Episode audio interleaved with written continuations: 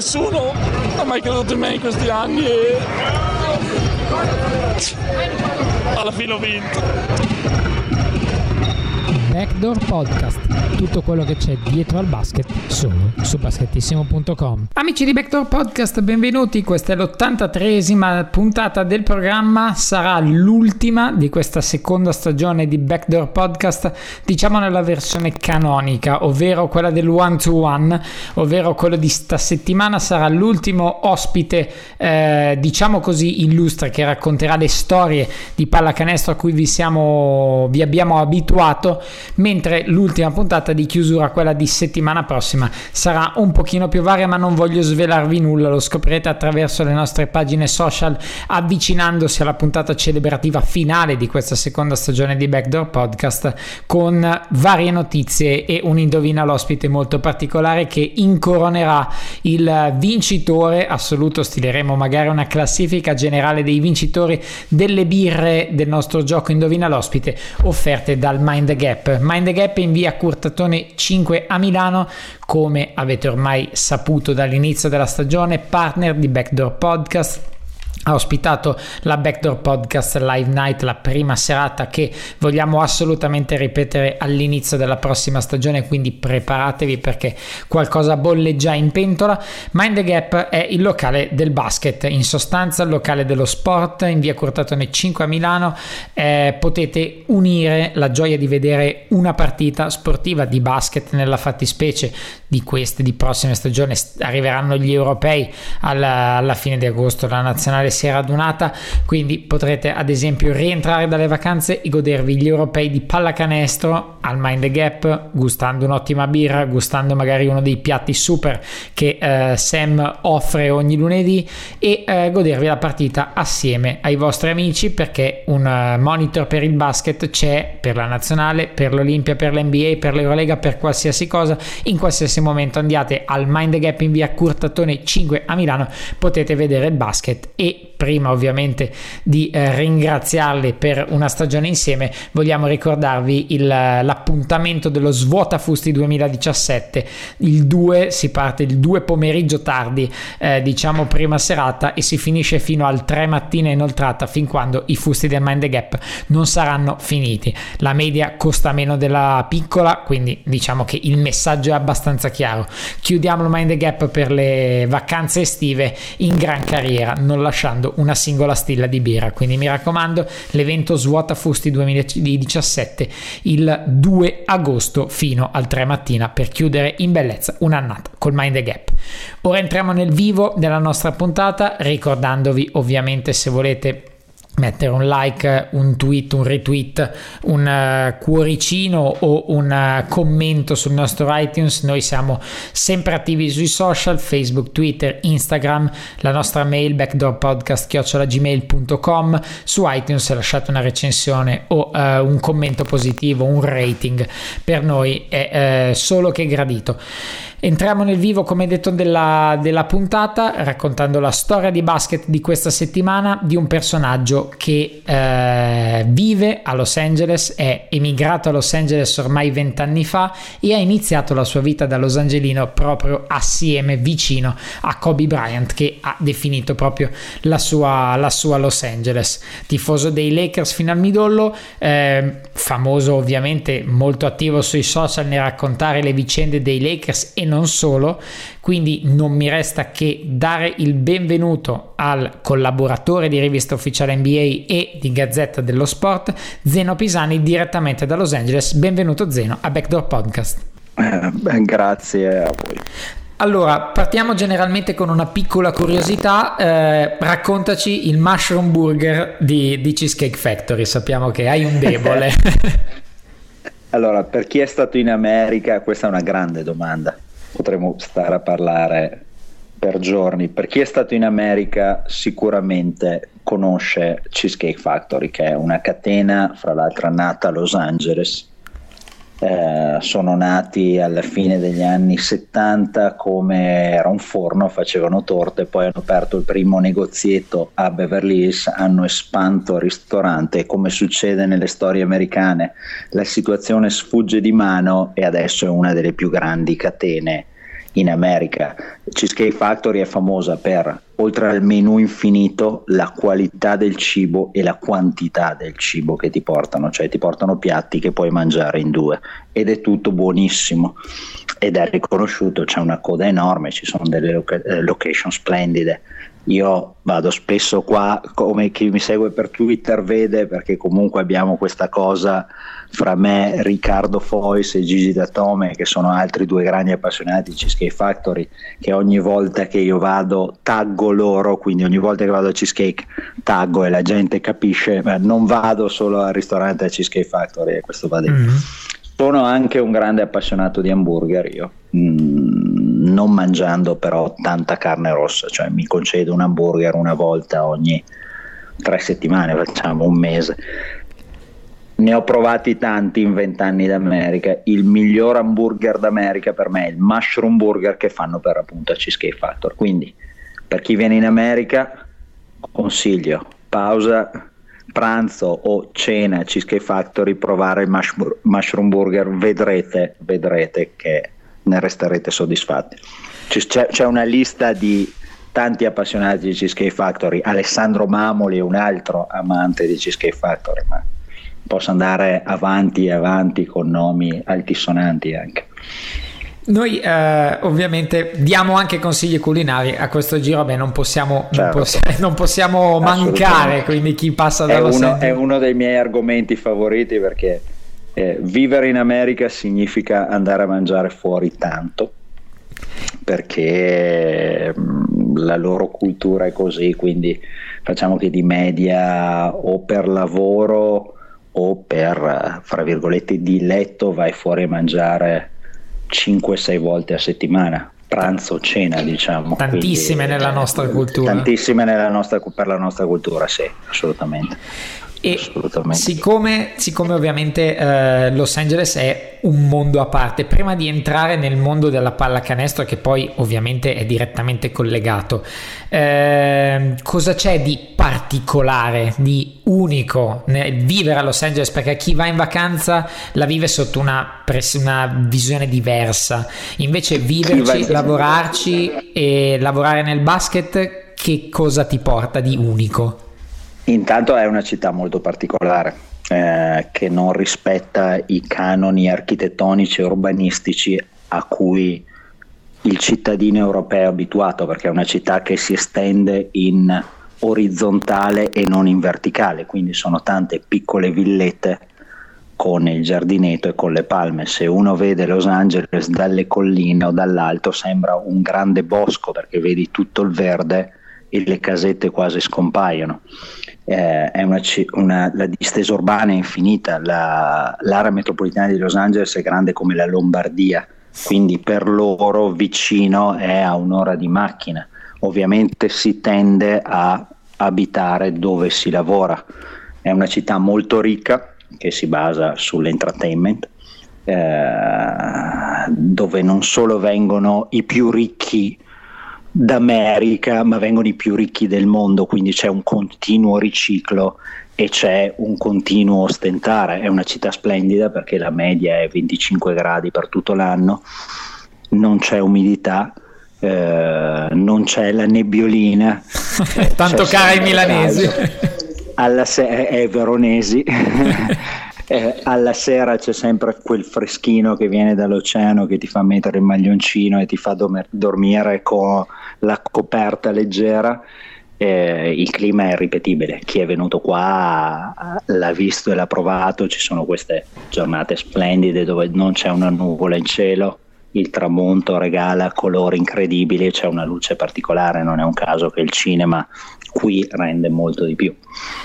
E, Dal punto di vista pallacanestro è una città esatto. che vive da sempre, vive di pallacanestro, Se, si gioca il campetto 12 mesi all'anno, quindi c'è molta possibilità. Eh, Lakers da sempre nel cuore, Clippers sono i cugini sfortunati e poi a livello universitario ovviamente UCLA e poi c'è anche un'altra università che non nomino.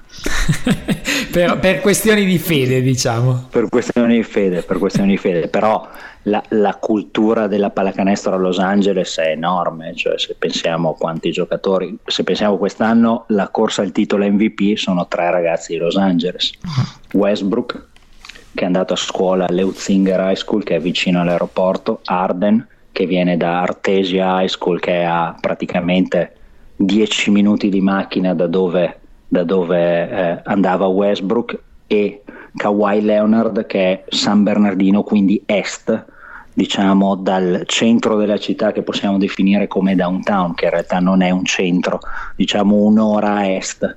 Eh, Martin Luther King High School, però sempre dell'area metropolitana. Los Angeles è una città che continua a produrre giocatori.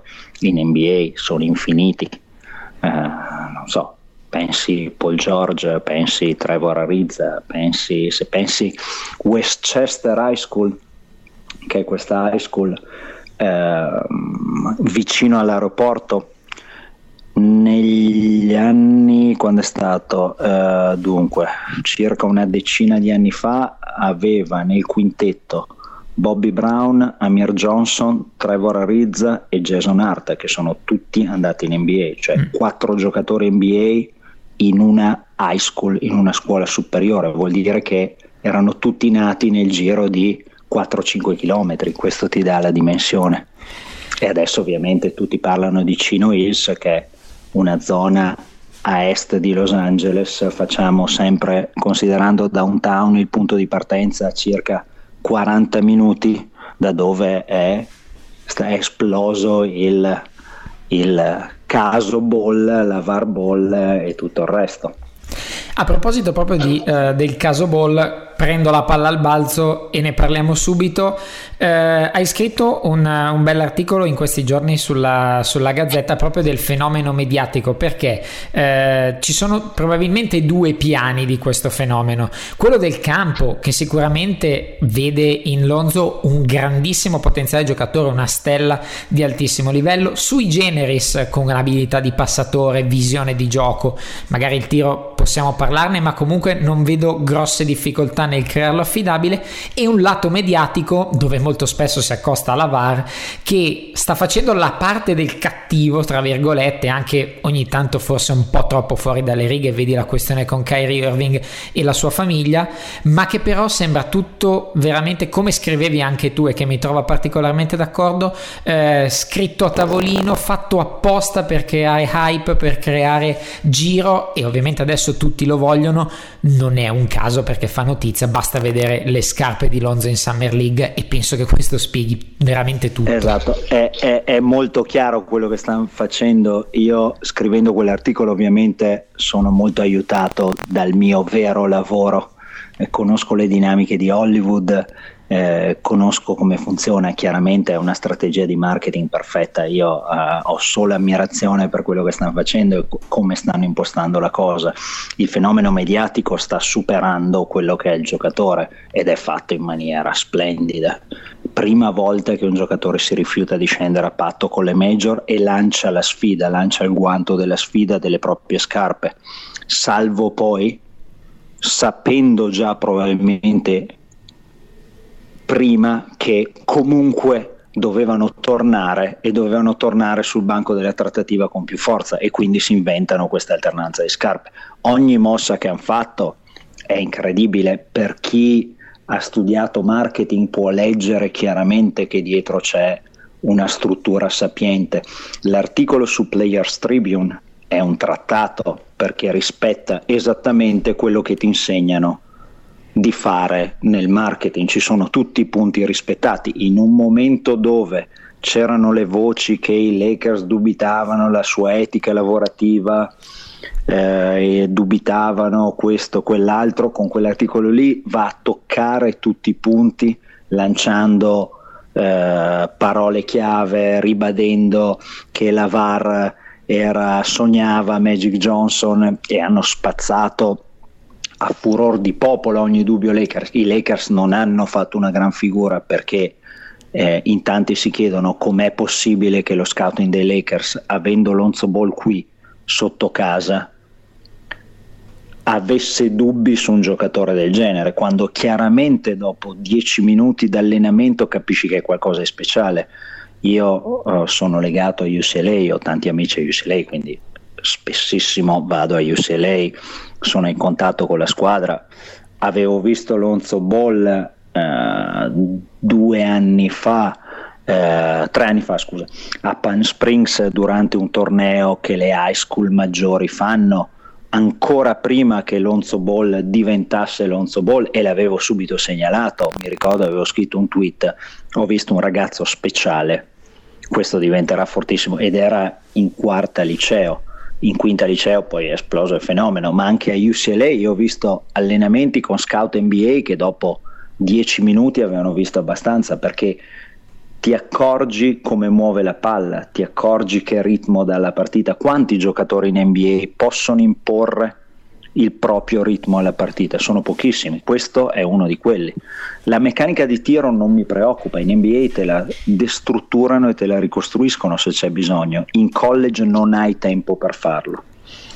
Eh, perché hai delle ore limitate, quindi sarebbe un processo troppo eh, dispendioso e non otterresti i risultati. In NBA puoi lavorare alla notte con i giocatori, puoi lavorare un'estate piena. Quindi adesso vediamo come va il primo anno e poi se mai interve- intervengono, ma inizieranno a intervenire da subito. Quello che a me interessa anche per deformazione professionale è sempre vedere il lato marketing. Adesso mi aspetto che una delle grandi eh, marche di scarpe, non credo la Jordan perché Jordan è orgoglioso e, e la frase di Lavar che ha detto io Jordan lo batto mattina e sera non gli va giù, quindi per me Jordan non scende al tavolo delle trattative, ma mi aspetto che Adidas per esempio che Lonzo vestiva già UCLA scenda e offra il doppio di quello che offriva un mese fa e, e hanno vinto ancora loro.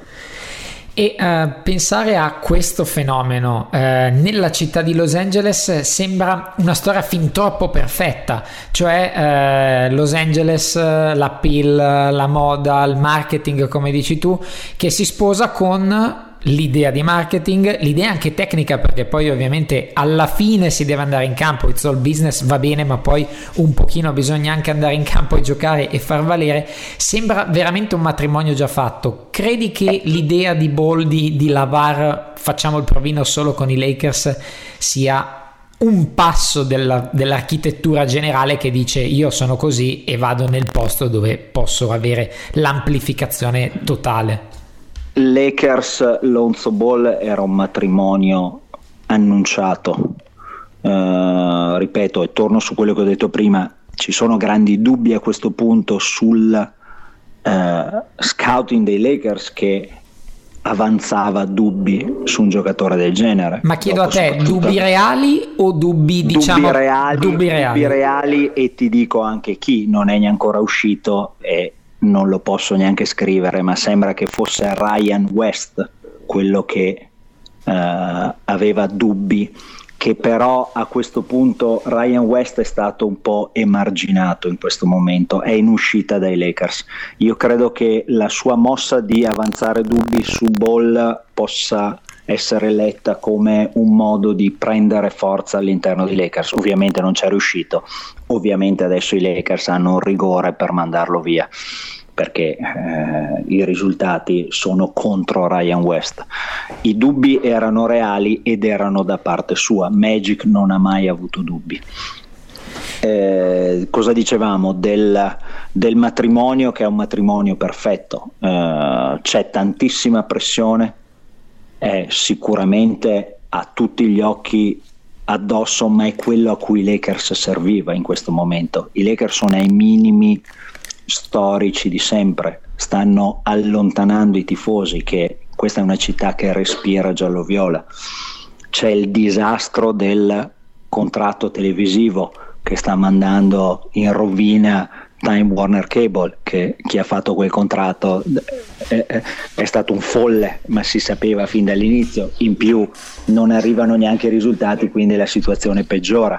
Time Warner Cable ha licenziato un sacco di persone lo scorso marzo perché hanno sbagliato chiaramente il contratto e non ce la fanno a star dietro. Questo è, un, è una Red Bull per tutti, è un Gatorade per tutti, rivitalizza l'ambiente, rivitalizza le finanze, rivitalizza il marketing.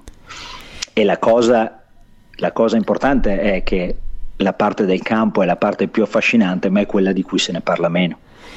E invece diciamo che chi, di cui, chi parlava col campo era una persona che tu conosci bene direttamente, ovvero Kobe Bryant, che eh, la prima volta che ti ha visto, mi pare intorno ai 19 anni, eh, ha detto io con te mi eserciterò in no, italiano. 1996. Quindi cioè, tu hai vissuto veramente Kobe, la arrivato, tua Los Angeles, diciamo. Io sono arrivato a Los Angeles due giorni prima che i Lakers scegliessero Kobe, perché avrei iniziato eh, il, corso a UCLA eh, quella settimana lì.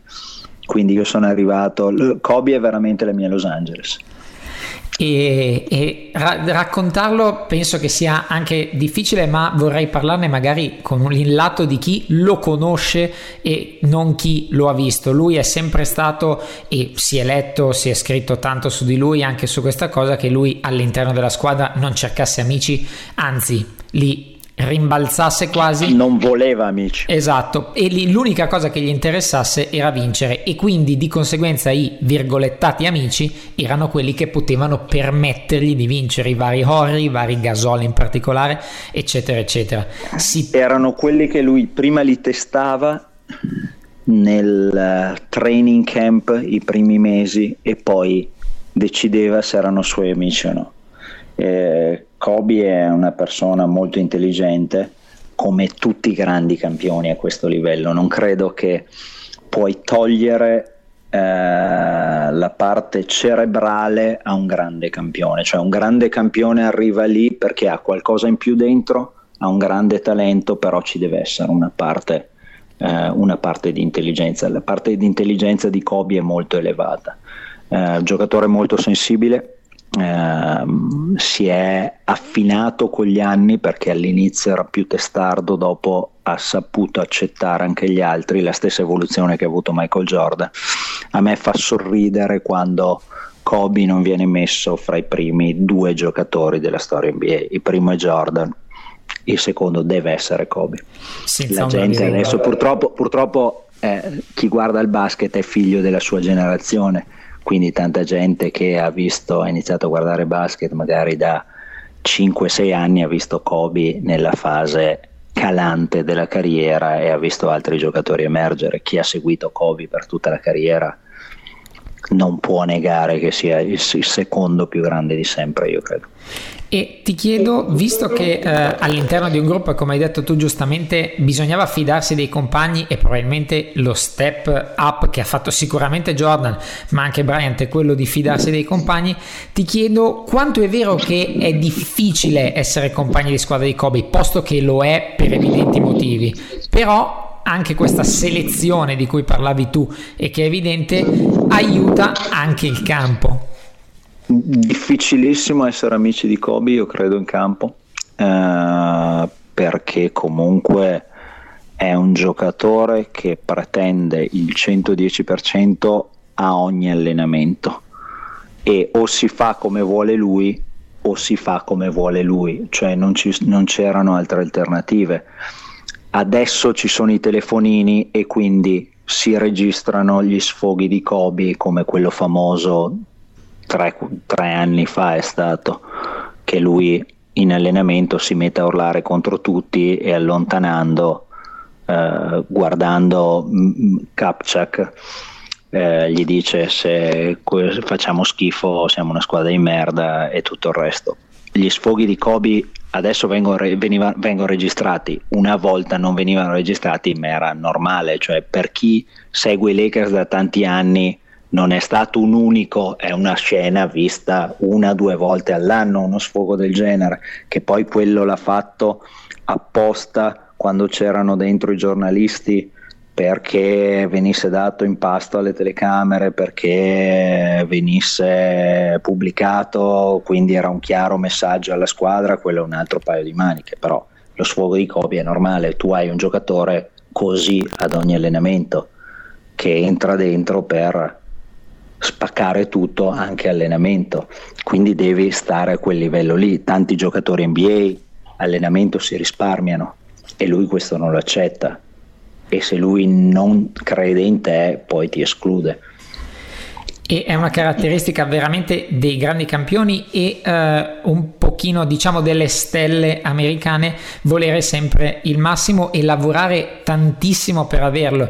Probabilmente Kobe non è mai stato un mostro di popolarità tra virgolette simpatica, però il, eh, il tributo che ogni singola persona, a prescindere dal farewell tour che poi è anche un discorso a sé, gli ha tributato è dettato solo ed esclusivamente dal suo lavoro dalla sua voglia, da questa sua mania, ossessione, come si parla spesso, di dare sempre il 110%, di rifiutare ogni impedimento che incontra sulla strada, possano essere giocatori che non hanno voglia o infortuni o qualsiasi altra cosa.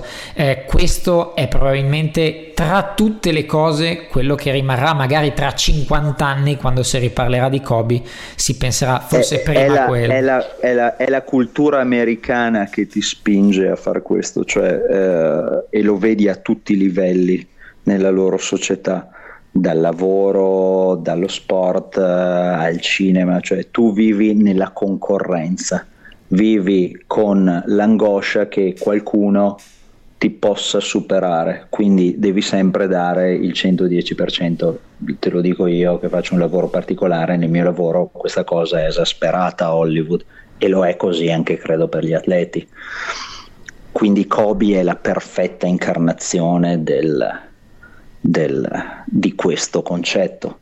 Eh, è il concetto old school di io vado in campo ogni partita, onoro il gioco, rispetto il gioco, gioco forte al 100% contro tutti, non mi butti giù, se mi butti giù io mi rialzo subito il massimo esponente di questo era Iverson.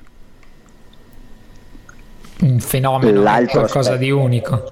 Chiaro, chiaro, questi sono Jordan, era la stessa cosa, la competitività, il dimostrarti che ogni partita io vado in campo e ogni partita io ti faccio il culo a strisce, come si dice. Adesso queste nuove generazioni hanno perso questo concetto l'esempio è l'All-Star Game. Completamente è diventato uno spettacolo pietoso. Perso. Silver deve intervenire. Nell'era Jordan Kobe, l'All-Star Game era una partita vera per 48 minuti.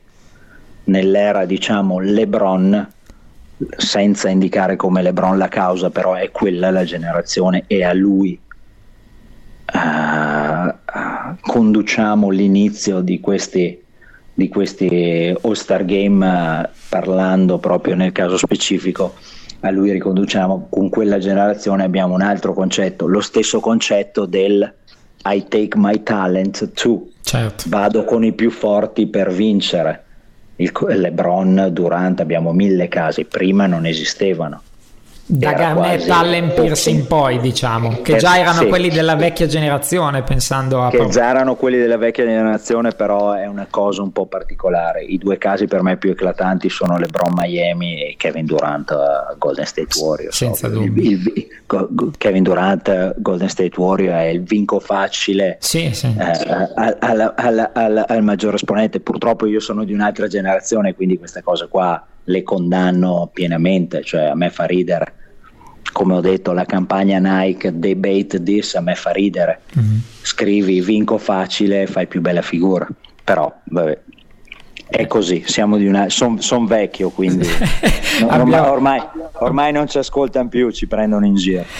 E invece una cosa che Kobe eh, ha avuto e ha riconosciuto immediatamente, data l'intelligenza di cui tu giustamente hai parlato, è il rapporto che si è creato con Ettore Messina, che eh, sostanzialmente è della stessa pasta, il perfezionismo, la voglia di essere sempre al 100%, di curare i minimi, minimi, minimi dettagli. Abbiamo intervistato giocatori che l'hanno avuto allenatori, general manager sua in carriera, eh, dicono tutti la stessa cosa e non è un caso che pur non in un ruolo di capo allenatore Kobe e Ettore si siano, si siano trovati e ci sia magari anche, io non so, ipotizzo, magari non necessariamente una simpatia, ma parlano la stessa lingua ed, ed è la lingua di pochi. Eh, ho la fortuna di conoscere Ettore da tanti anni. Eh, quindi fuori dal campo anche. Eh, quando è stato qua a Los Angeles ovviamente è, è stato un piacere avere un amico qui con me a Los Angeles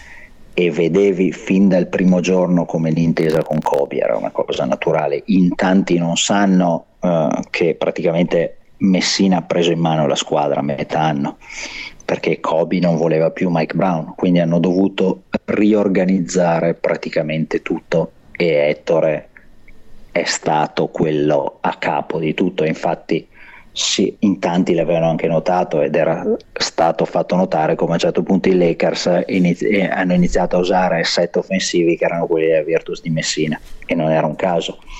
Parlano la stessa lingua, eh, Messina è, facciamo, fra i primi, non so, 15, 10 forse, migliori allenatori in NBA già oggi.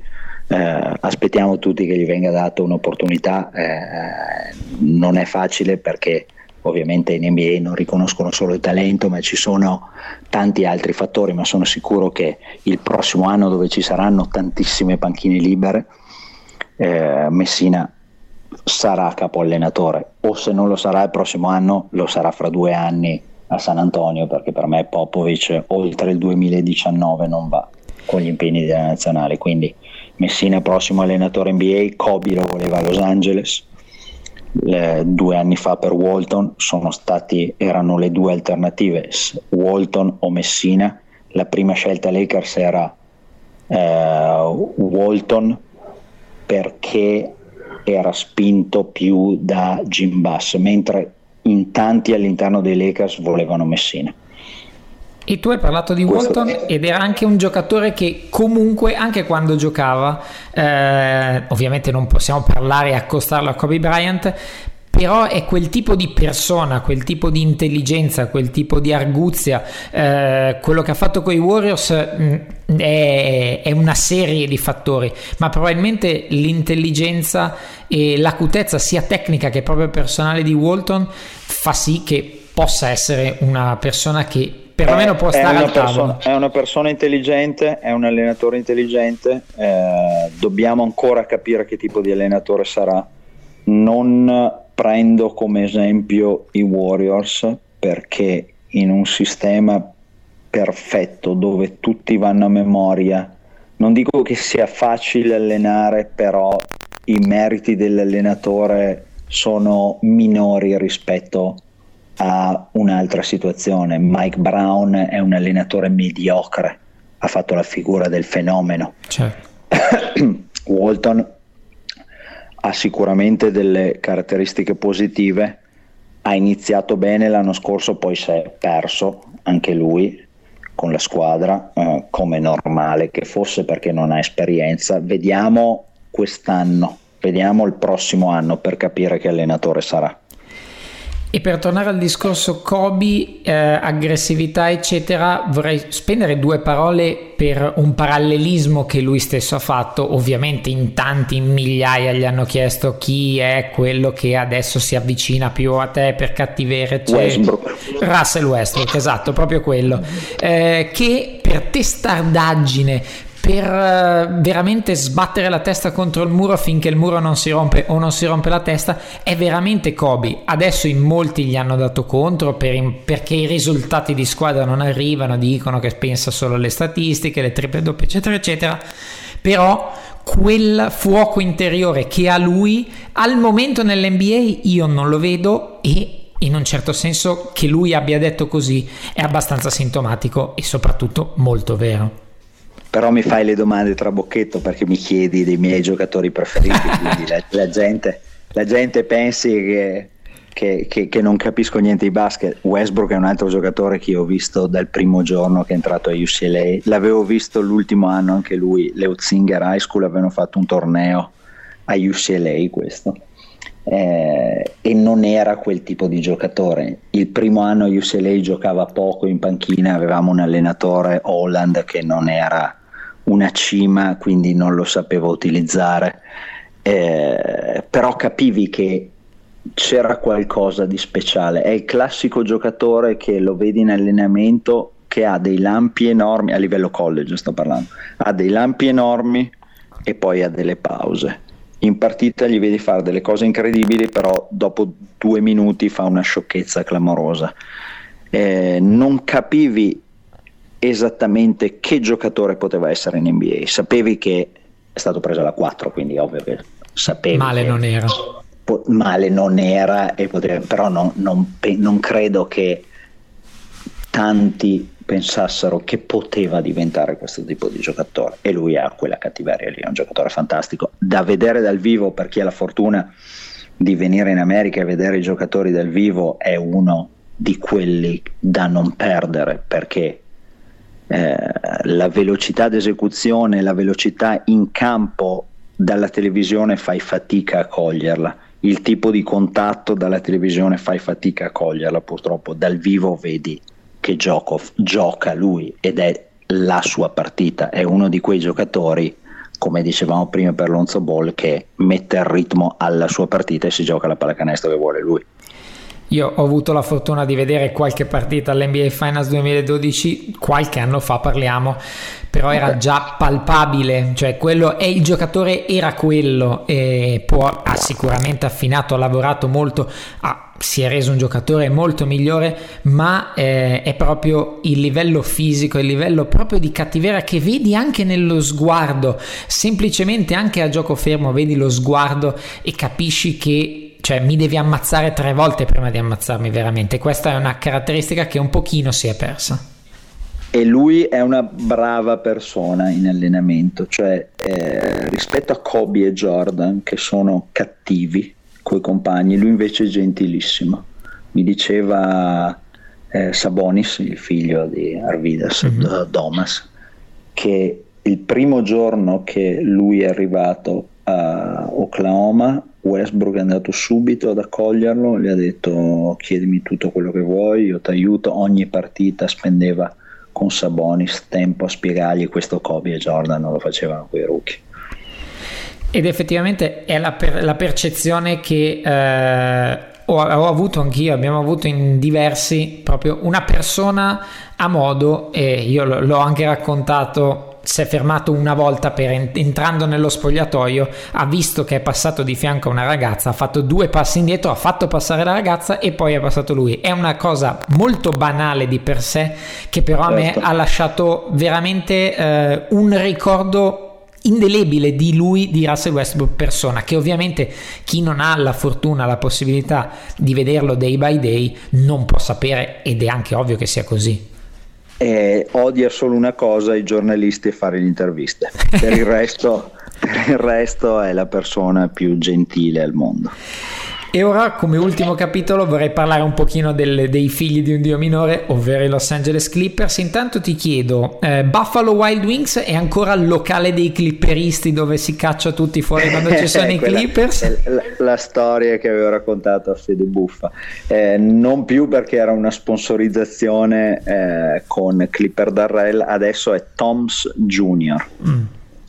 Ed è il locale, locale dei clipperisti. clipperisti. Esatto, il locale di clipperisti. La, esatto. la, mania è la stessa, però diciamo quella che veniva raccontata. La, la, cosa sì, sì, l'entusiasmo è lo stesso, è Clipper Darrell che trascina le folle più che altro.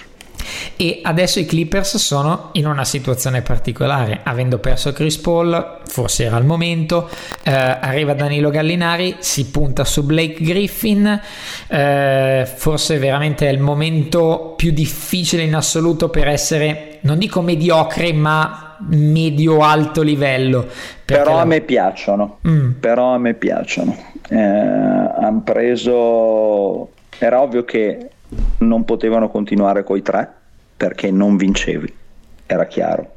Uh, Chris Paul non è il giocatore che ti fa vincere nei finali. Uh, Blake Griffith, troppi infortuni negli ultimi anni. DeAndre Jordan è limitato offensivamente perché è un giocatore che purtroppo con i tiri liberi ti penalizza in certe fasi del gioco. Era ovvio che tre così non potevano vincere. Uh, la scelta dei Clippers era tenere Chris Paul e lasciare andare Blake Griffith. Gioco forza, Chris Paul è andato in riunione con i Clippers, ha detto io voglio andare a Houston. I ah, Clippers avevano pronto il piano B e quindi dovevano tenere uno dei due lo dovevano tenere, altrimenti non avevano per, a livello salariale non avevano i soldi abbastanza per prendere un altro giocatore di quel livello. Quindi era o li tenevi tutti e due e li potevi firmare a cifre enormi o ne tenevi uno dei due, altrimenti se tutti e due andavano via era completa distruzione perché non avevi soldi per prendere nessuno. Per come hanno fatto il sign and trade, i Clippers hanno limitato i danni perché prendere Beverly e Lou Williams, che è un attaccante sublime, è comunque un buon limitare i danni. Cambiano lo stile di gioco con Danilo, hanno una front line impressionante. Eh, vediamo come si inserisce Teodosic, eh, soprattutto fuori dal campo per me, che, più che in campo, cioè Teodosic in campo per me è un giocatore molto più adatto all'NBA che all'Europa. Eh, voglio vedere Teodosic su Los Angeles come si inserisce perché questa è una città particolare, hai mille tentazioni, eh, devi impararla, devi conoscerla, devi saperci stare, devi saperti eh, confrontare con gli altri. Non so, quello è il mio punto di domanda e la uh, situazione ovviamente infortuni, la situazione Blake Griffith dovrebbe rientrare per i training camp, però come rientra da questo infortunio al piede? A me piacciono, Uh, non so cosa faranno, però a me piacciono. Se trovano la giusta quadratura, una squadra completa, profonda, non mi dispiace. Poi e qual c'è Danilo qua, quindi. Infatti, è un plus non da poco per te nella fattispecie. Esatto, esatto, esatto. Finalmente, finalmente un amico che viene a giocare a Los Angeles dopo che per anni non, non, non... primo italiano che viene a giocare a Los Angeles. Mm-hmm. E com'è vissuto eh, il rapporto tra i Lakers, che sono sostanzialmente la storia, i Lakers con i Clippers, ma soprattutto da un punto di vista, diciamo, tifoso? Non penso da lontano a una, un dualismo Milan-Inter, eh, anche se adesso l'importanza delle squadre è comunque pesante. Eh, come viene vissuta questa rivalità cittadina, se così possiamo chiamarla? Uh allora, io eh, eh, credo la gente lo sa e si capisce, sono tifoso Lakers, ero tifoso Lakers da bambino, quando noi cresciuti con le partite su Canale 5 a mezzogiorno la domenica potevamo scegliere praticamente fra Lakers, Celtic e Philadelphia in quegli anni. Io sono sempre stato Lakers e i casi della vita mi hanno portato a vivere qua, quindi meglio di così non si poteva. I Clippers sono sempre stati, prima sono sempre stati visti con simpatia anche dal tifoso Lakers, nel senso che tifo Lakers, e questa è una città giallo-viola, punto e basta, vado a vedere i Clippers per il divertimento perché i biglietti costano meno e quindi vado a vedermi le altre squadre. Adesso che iniziano a vincere, come sempre, quando una squadra inizia a vincere, inizia ad avere i propri tifosi. Un bambino che inizia e approccia al basket in questi anni ha più facilità a identificarsi con i Clippers che nei Lakers negli ultimi anni perché i Clippers sono una squadra vincente, i Clippers erano la squadra spettacolare, se volevi vedere della buona pallacanestro eh, vai a vedere i Clippers, quindi la, la, per me la base della vera tifoseria Clippers inizia in questi anni qui, è un po' il discorso, eh, un po' il discorso io vengo da Verona, ho vissuto la cosa Chievo-Verona e Verona. Chievo, il Chievo era una frazione di Verona, quindi i tifosi dell'Ellas Verona guardavano Chievo con simpatia. Quando il Chievo ha iniziato a vincere, il bambino che cresceva in questi anni poteva scegliere fra Chievo e Ellas e tanti hanno scelto Chievo perché Verona era in Serie B, era in Serie C. È lo stesso discorso che si è riproposto qui. I Clippers sono sempre visti come i cugini sfigati adesso negli ultimi anni hanno avuto un'identità. La prossima mossa è creare un'arena, un palazzetto che non sia quello dei Lakers per fare l'ulteriore salto. E ultimissima domanda, ti chiedo invece uscendo dal professionismo, dall'NCAA, eh, andando per le strade, guardando i campetti eh, più famosi, meno famosi, eh, come vissuta la pallacanestro a livello, diciamo, di strada, a livello di... Immagino che ci sia una competizione comparabile ai grandi che dicevamo prima, devi passare sul mio cadavere per vincere, ma com'è il basket, visto che si respira abbastanza pallacanestro, com'è quel basket che è lontano probabilmente da quello del professionismo? È, è un buon livello, uh, ovviamente come tutti. Uh, I ragazzi poveri crescono per strada e giocano per strada, quindi il livello nelle zone, fra virgolette, meno abbienti è molto più alto delle zone ricche. Venice Beach, che fine anni 90 era ancora una zona borderline, era una zona non dico ghetto, ma stava trasformandosi da il ghetto che era prima a adesso una zona ricchissima, una zona hippie, una zona turistica, però andavano a giocare i giocatori forti di colore, quindi fine settimana vedevi giocatori NBA o giocatori di college che si confrontavano sull'asfalto. Kobe perde la prima parte della stagione nel suo anno da rookie perché va a giocare a Venice Beach, fa troppo il fenomeno, al primo salto uno lo tira giù e cade sul polso. Questo era per dire che se volevi essere accettato dalla città dovevi passare da, uh, da, da, da, Venice Beach. Adesso se vuoi essere accettato in città devi passare dalla Drew League, però anche la Drew League sta perdendo negli ultimi anni quel non lo so come dire, quella sua originalità, quella sua eh, adesso è diventata una cosa sponsorizzata dalla Nike con le telecamere in una bella palestra, una volta era una cosa più di strada. Eh, il livello comunque di pallacanestro è alto qui. Ci sono campetti famosi dove sai che la competizione è alta, dove se vai a giocare devi essere di un certo livello, altrimenti non ci stai e il fatto che questa è una città che continua a produrre talento, anche perché comunque ci sono 11 milioni di abitanti, ne è la testimonianza.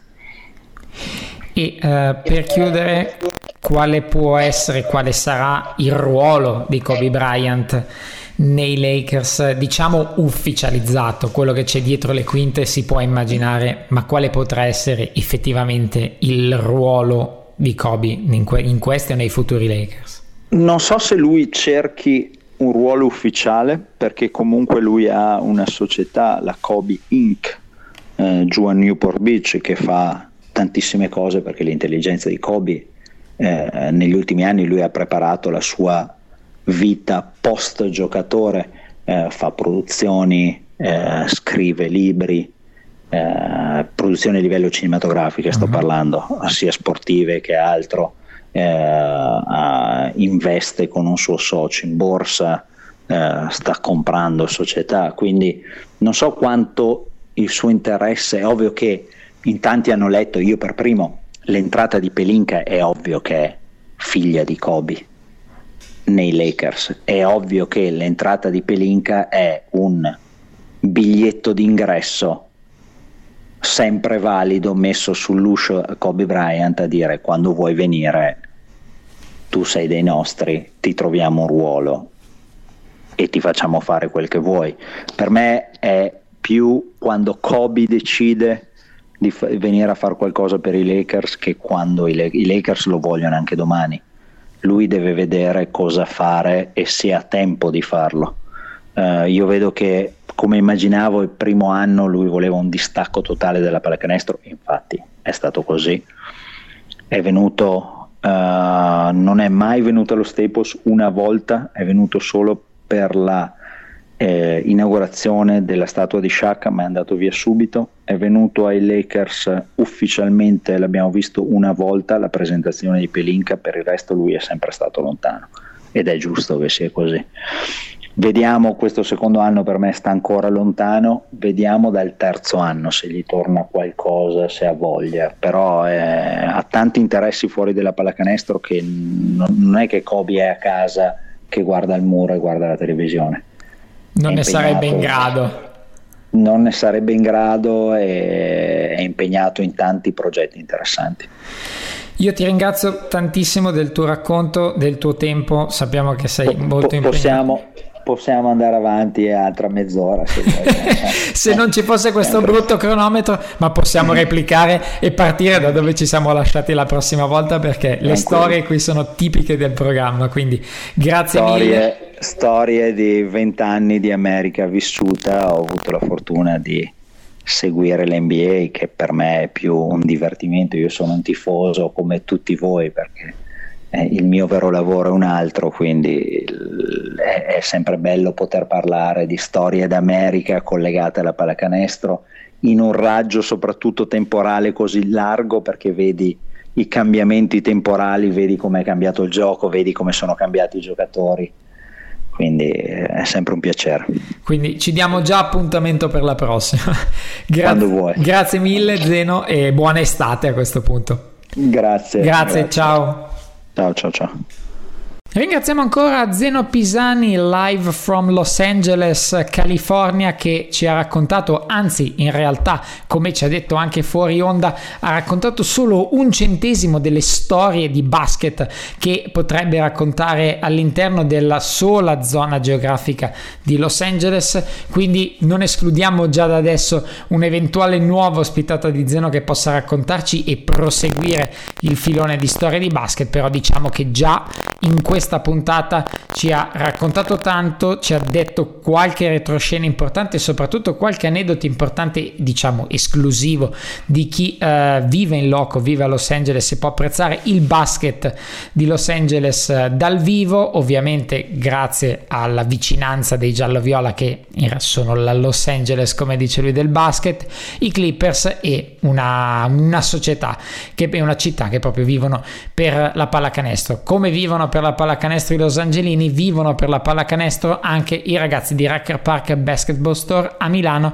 in via Washington 82 a Milano. È da qualche settimana che ve lo diciamo, sono partiti gli sconti folli pre-estate da parte di Racker Park, sappiamo che siete andati numerosi al negozio per cercare di accaparrarvi le vostre scarpe preferite a sconti veramente, veramente, veramente importanti, fidatevi. Eh, la disponibilità c'è ancora, quindi avete la possibilità di sparare le ultime cartucce prima di andare in vacanza e di prepararvi al meglio per la prossima stagione. Quando tornerete dalle vostre vacanze avrete già lì pronto ad aspettarvi le vostre scarpe o qualsiasi tipo di abbigliamento per la pallacanestro che Guido e Davide potranno consigliarvi, potranno incitarvi a prendere e soprattutto, cosa che fanno sempre sistematicamente, incitarvi al vostro bene, quindi sceglieranno con voi l'oggetto che più si addice alle vostre esigenze. Hacker Park Basketball Store, anche lui partner di Backdoor Podcast dall'inizio di questa stagione. Un grazie e poi ovviamente ringrazieremo nell'ultima puntata che ci sarà settimana prossima, mercoledì, orario canonico, si chiuderà la seconda stagione di Backdoor Podcast con l'84esima puntata. Non mancate perché sarà una puntata particolare, riepilogativa, ricca di aneddoti, con ospiti d'eccezione e vecchie conoscenze, quindi sarà una puntata particolare per chiudere in bellezza questa seconda stagione di Backdoor. Non vi anticipo nulla, non anticipo neanche i ringraziamenti che limito all'ascolto di questa puntata. Grazie a chi ha voluto ascoltarci, grazie a chi farà proseliti perché stiamo crescendo e se stiamo crescendo è solo grazie a voi. Quindi grazie davvero a tutti, un abbraccio e buona settimana a tutti da Simone Mazzola.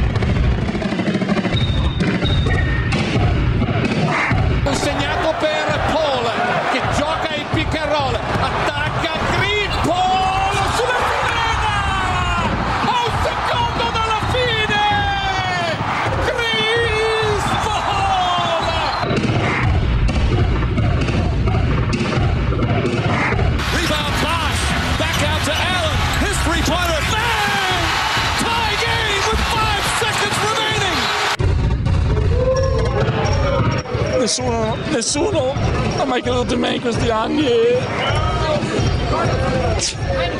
alla fine ho vinto.